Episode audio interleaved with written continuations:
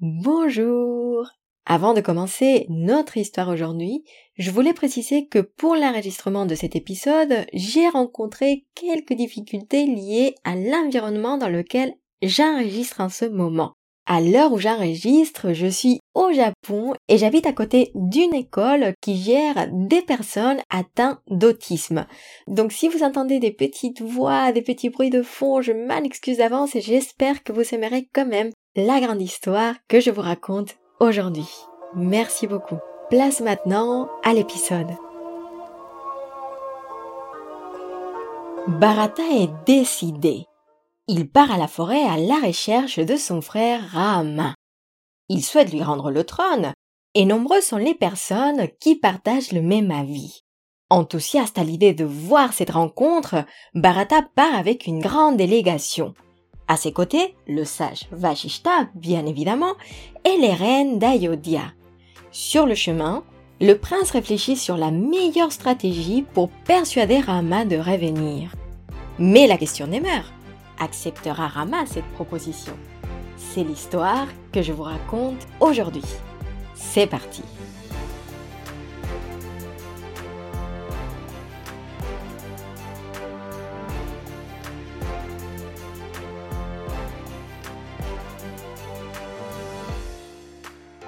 De son côté, Rama a retrouvé le calme dans la forêt.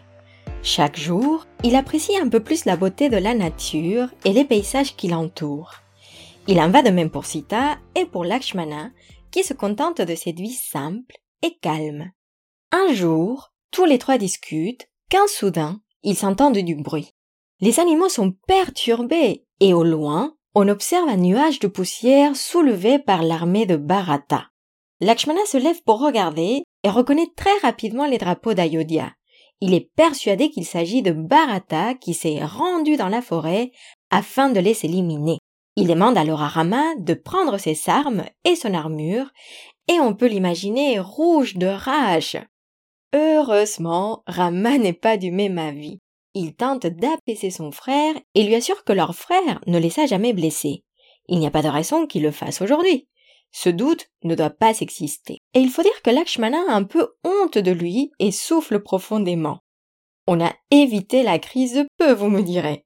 Alors, les frères se retrouvent et se prennent dans leurs bras. Rama, qui est ravi de voir son petit frère, ne perd pas de temps et lui donne des conseils pour devenir un bon roi.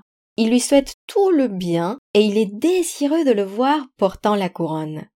Mais Bharata l'interrompt et lui répond qu'il ne veut pas ce trône. Ce n'est du jamais vu, tout simplement. Un cadet n'a jamais régné pendant que l'aîné était encore en vie. La cité d'Ayodhya est orpheline sans Rama et s'affaiblit chaque jour qui passe sans son roi. Et là Rama ne comprend pas.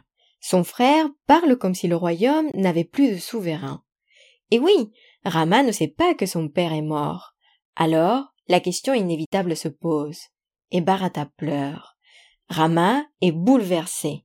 Maintenant que son père n'est plus là, il ne souhaite plus retourner à Ayodhya. Il préfère rester, tout simplement, indéfiniment dans la forêt.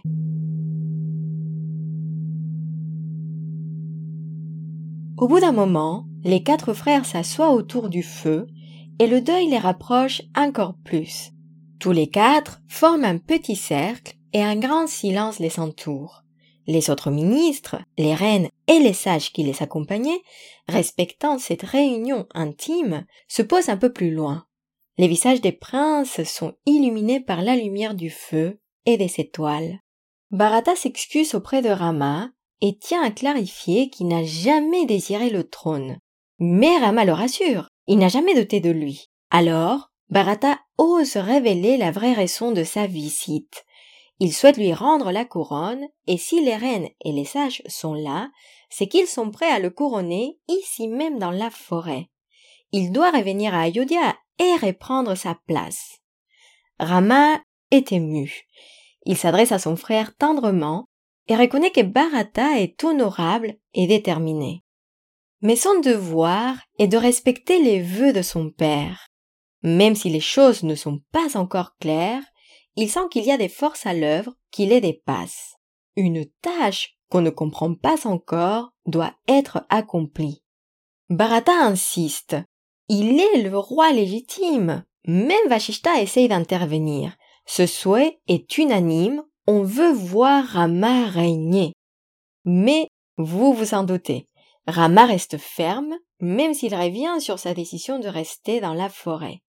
Il explique qu'il se sent chez lui, à cet endroit. En ce moment, Ayodhya lui paraît très lointain, et il ne retournera pas maintenant. Peu à peu, il réussit à faire accepter son choix. Les gens qui accompagnaient Bharata sont tristes, mais acceptent sa décision. Finalement, Rama rassure son frère. À la fin de son exil, il reprendra le pouvoir. Mais la discussion ne s'arrête pas là.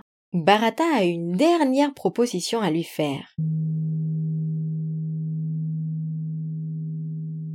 En fonction des versions, les détails varient.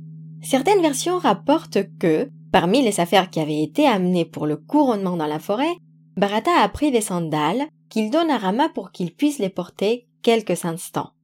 D'autres versions nous disent que Bharata demande à Rama de lui donner les sandales qu'il porte. Parfois, ces sandales sont en bois, parfois elles sont ornées en or. Dans tous les cas, Rama rend à Bharata une paire de sandales ayant touché ses pieds.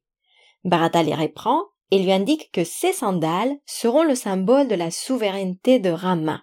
Elles seront les garantes de la prospérité et de la paix du royaume. Et il précise, Bharata administre, mais c'est Rama qui règne. Il atteindra son retour et pendant la durée de son exil, il vivra comme Rama, comme un ascète. Et Rama accepte cette dernière proposition. C'est ainsi que les frères s'embrassent et repartent chacun sur leur chemin. De retour à Ayodhya, Bharata déclare qu'il veillera aux affaires du royaume au nom de Rama depuis Nandigrama, où il vivra comme un ascète. En fonction des versions, les sandales restent sur le trône à Ayodhya ou accompagnent Bharata. Dans tous les cas, ce geste vaut à Bharata le respect et l'admiration de tous. Après le départ de son frère, Rama continue à vivre dans la forêt Chitrakuta. Mais très vite, il remarque que les sages qui y habitent sont de plus en plus inconfortables. Que se passe-t-il dans cette forêt? C'est ce qu'on va découvrir ensemble lors du prochain épisode.